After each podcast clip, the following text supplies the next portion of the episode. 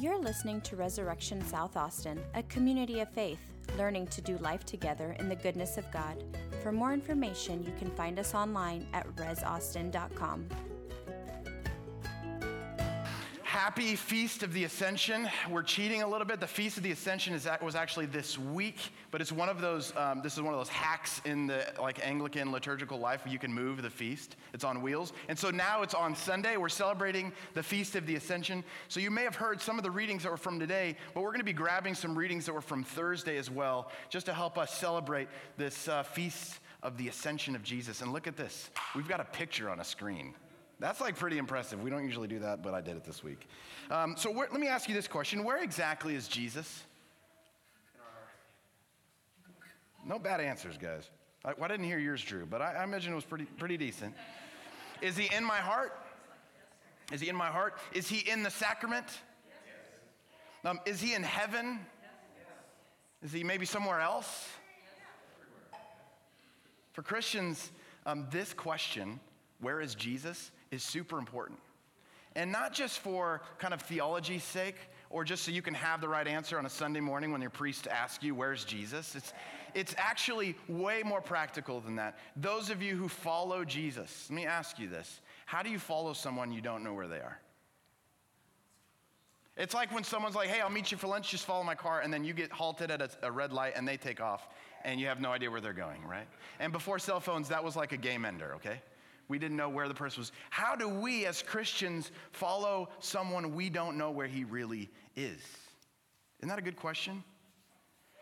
Maybe for some of us, Jesus is just a historic person in the past, a, a really important, like a George Washington. He was, he was alive, um, but, that, you know, but that's in the past. Maybe for some of us, that's Jesus.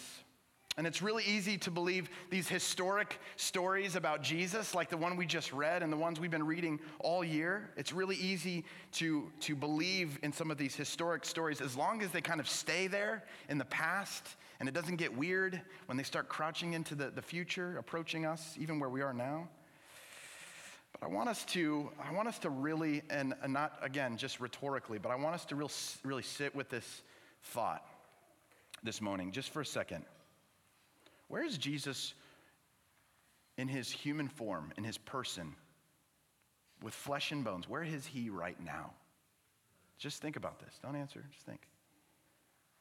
Where is he right now? Does he exist in human form still? Is he available to me or is he tucked away somewhere? Did he, did he go somewhere that I can't see? Where is Jesus right now? Friends, this morning we're faced with this really strange and beautiful claim of the Christian faith that Jesus, in human form, in flesh and blood, still as a human being, is seated at the right hand of God the Father in the heavenly realm with the Holy Trinity. So th- let, me, let, me, let me like translate. There's a human being in the Holy Trinity right now. One of you, of your own flesh and blood is fully in the presence of God with no separation, no distance, but intimately in the presence of God. And I really wonder sometimes if we can believe this. How, how, what a trip it is to actually wrap our minds around this idea that Jesus is actually in the presence of God. Because it means a few things. One, it means Jesus is still living and in bodily form. And so now that also means that you and I, we live in a world in which God isn't dead or put away, but the human Jesus is actually present to this world, and we live in that reality. If you think that you live in a world in which Jesus in bodily form is not present, you are delusional, actually. You live in a fake reality. The Christian claim is that we live in the world of the still living Jesus. And history hasn't tucked him away, but he's still causing a mess in our lives in the greatest possible way, even today. Now, this single thought, if you think about this, this is a little strange. This thing, single thought has about Jesus still living in bodily form, present to us, and we living in his world. This has haunted me for like at least 10 years, seriously. Um, so much so that, in fact, the reason I'm now in the last three years have been doing this doctoral work, most of you probably don't even know about this, but I have like a nightlife where I do uh, school work and it's awesome. But for the last three years, I have been um, wrestling with this concept of me living in the still, uh, the, in the world of the still living Jesus. And I'm recruited into his body at the table and recruited, therefore, into his work also in the world. That's Sean's life. I live in that space. The key to this understanding is this one story in the Bible that gets um, kind of overlooked as we read through things. We read this story about Jesus kind of levitating and disappearing into the clouds, and we think, that's like, I don't know what to do with that. Let's just move on to the book of Acts or something, right? At the end of Luke, we read this. But if we really want to live in reality, if you and I really want to, as Christians, step into the reality of Jesus still living and, living and present to us, we have to deal with the ascension. Um, some folks think the ascension is the story about Jesus going away somewhere you know, I'm going out for a pack of cigarettes and never comes back kind of story. Some people think that this is like the ascension story of Jesus, that Jesus is no longer present. And he's, he's, but he's well intended. We think of Jesus like, okay, he's gone, but you know, he at least believes in us to figure it out when he's gone. He's given us some good things to think about, we think. Well, Luke wrote about the ascension of Jesus in both the book of Luke, the Gospel of Luke, and the book we call Acts or the Acts of the Apostles. And the overlapping section of these two volumes of really one whole book is this strange story of the ascension, which sets up the very next part of the story in the book of Acts, the part of the story we still live in, telling us what the actually still living Jesus continues to do in the world through his church. And we read about one of those incidents with Paul, and just the world is just a little bit different now that Jesus is resurrected and ascended. There are a few key parts of the story that I want to look over with us. Um, before Christ ascends, in uh, the book of Luke. I want to look at this a few things. He opened their understanding to the word of God. Did you, you guys recognize that? He opened, Jesus opened their understanding to the word of God so that when they're looking at these words on a page, it's not just information, but they could perceive what God is actually saying. Have you ever tried that, by the way? If you've ever read the Bible, it's super hard and it's really confusing. Have you ever tried sitting there and saying, Lord, would you open up my understanding? What a thought that this message of God, He holds the key to its understanding and He will grant that understanding to you. You should try that.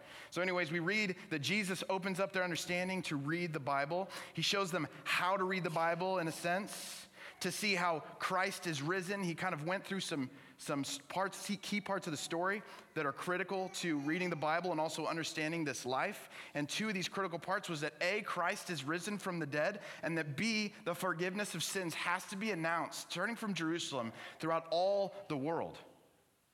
And so now these disciples, they carry this news, they carry this message. And you think, okay, he's gonna like pat them on the butt and send them out. Good luck, guys, go get them. But they're missing one thing still power. In Luke 24, Thomas, I, got, I think I got one of these for us. Let's try it. Look at this, y'all. I, we don't usually do this. I'm just like really on top of it today. You know, I got these passages, pictures. It's awesome. It's Ascension Sunday. So look at Luke 24, verse 39. Let me read this to us. Jesus sending them with power. He says, I am sending what my Father promised to you. So stay here in the city until he arrives, until you're equipped with power from on high power. Okay, now let's look at Acts, what he says in the book of Acts. Luke, again, writing records it this way on the next one Acts chapter 1, verse 8. But you will receive power when the Holy Spirit has come upon you, and you will be my witnesses in Jerusalem, in all Judea and Samaria, and to the ends of the earth. Notice that in both cases, the promise of the Spirit's power comes with a mission. Did you notice this? It's not like power for the sake of power, power for the sake of status. It is power that propels us with a mission. Starting exactly where you are, you don't have to be somewhere else. This power has come to the disciples exactly where they are. It will come to the disciples next week on Pentecost Sunday. exactly where they are, and it will lead them into the world to participate in what God is up to out there. This power is purposed. And we think of the Great Commission. We think of that passage in Matthew, Matthew 28, to go into all the world making disciples. You guys remember that? But in every case, when Jesus sends us, in this case and in Matthew, when Jesus sends us, he never, ever, ever, and listen to this, he never sends us apart from himself. He never sends us away from his presence. He gives us his spirit, the power of God. He promises his presence. Think of even Matthew 28, and surely I will be with you to the end of the age. You remember that? Even their mission was to baptize, which is the sacrament of bringing people into the presence of God. It's all about presence. He always goes with us. And it's not just some sort of intimate presence, it is that, but it's also an empowering presence that puts you to work. His presence in his disciples is mission, it's active, it drives us. The still living, moving presence of Jesus that involves us in every moment and in every place that we spend our lives. Jesus is at work and we are present to him and he is present to us. So just think of the spaces and times of your everyday life. Think of, like, let those scenes flash through your head. Jesus is present. Probably more present to you than you are to yourself, to be honest. Jesus is attentive and present. Interesting, huh? Notice that both in Luke and Acts, the ones, the passages we just read, when Jesus ascends, he doesn't say goodbye. You notice that?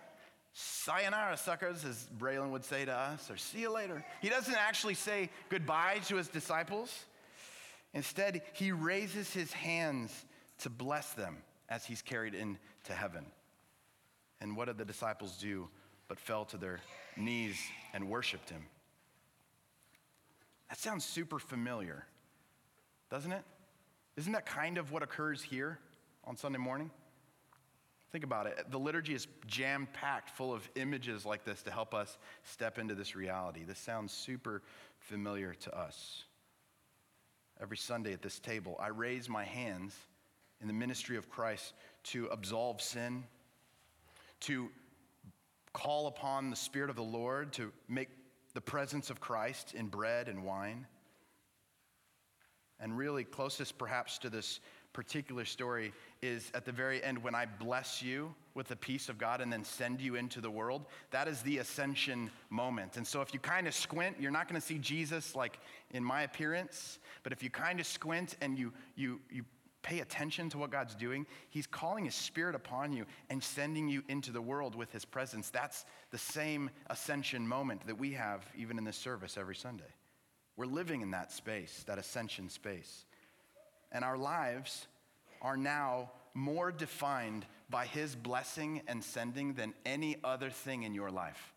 So you may be a doctor, you may be a mother, you may be a successful business person. You may be like a total jerk. Uh, you may be like you think a total loser. Can I just tell you what the ascension does to all of those titles?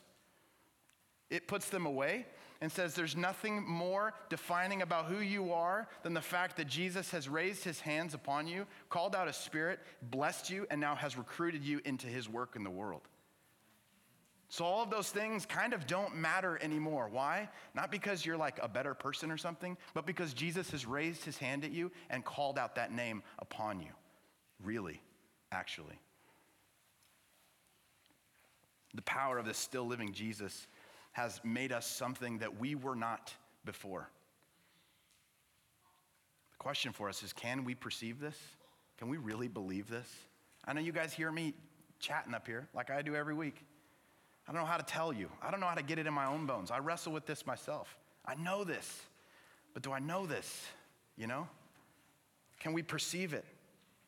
Well, Paul, writing to the church in Ephesus, he hopes just the same way that the church gets it deep in their bones, that they're not dense, they're not like thick headed to what God's actually up to in his ascension. He asks God for the church to be made intelligent and discerning, to really know Christ and the hope that we're called to. to the wealth of his kingdom, that the wealth that we can actually live every day resourcing on the kingdom of God. The power now given us by the Spirit, the blessing of Jesus raising his hands upon us in his ascension. This power that Jesus unleashes in your life, listen, it's the same exact power that raised him from the dead. It's not like a cheap knockoff version of the power. It is the same power that has raised Jesus from the dead. So, whatever objection you have in your mind or your heart right now, of like, I don't know, the power of God can only do so much. Really? Do you think that the power that has raised Christ from the dead is not powerful enough for whatever sin and pit and darkness you find yourself in today? Do you think it's really not that powerful? It is. This power not only, not only blesses us and fills us with the Spirit, but it also arranges our bodies. Like our actual physical lives and our body, it arranges us according to God's plan. So, you folks, when you are, as you're seated here and you relate to one another and you exchange the peace and you come forward and you're rehearsing all these mo- movements with your bodies, you know what? God is actually unleashing His Spirit upon you and organizing you according to His body present in South Austin for your sake and for the sake of other people. That your lives between each other would actually be different. It's not that this faith is just some sort of internal thing, He's actually arranging our lives according to the kingdom He's making us something that we collectively were not before. He's making us into his body. Really? Remember the very beginning, we were asking, well, where is Jesus now? Check this out. Look at what the power of God has arranged among us. In Ephesians 1, verse 22, and he has put all things under his feet this is talking about Jesus, and has made him the head over all things for the church, which is his body, the fullness of him who fills all in all. Thomas, I think I actually have a slide for this. I'm not used to that. Can we look at this again? I'm going to read it again. And he has put all things under his feet and has made him the head over all things for the church. That's you which is, y'all seeing this? Verse 23, which is his body, the church, which is his body, the fullness of him who fills all in all. Are you tracking with this? Are you, you guys getting this with me? This is incredible. That you and I, blessed, given the Spirit, arranged that we would be the body of Christ in the world, and He's the head. He's the one calling the shots.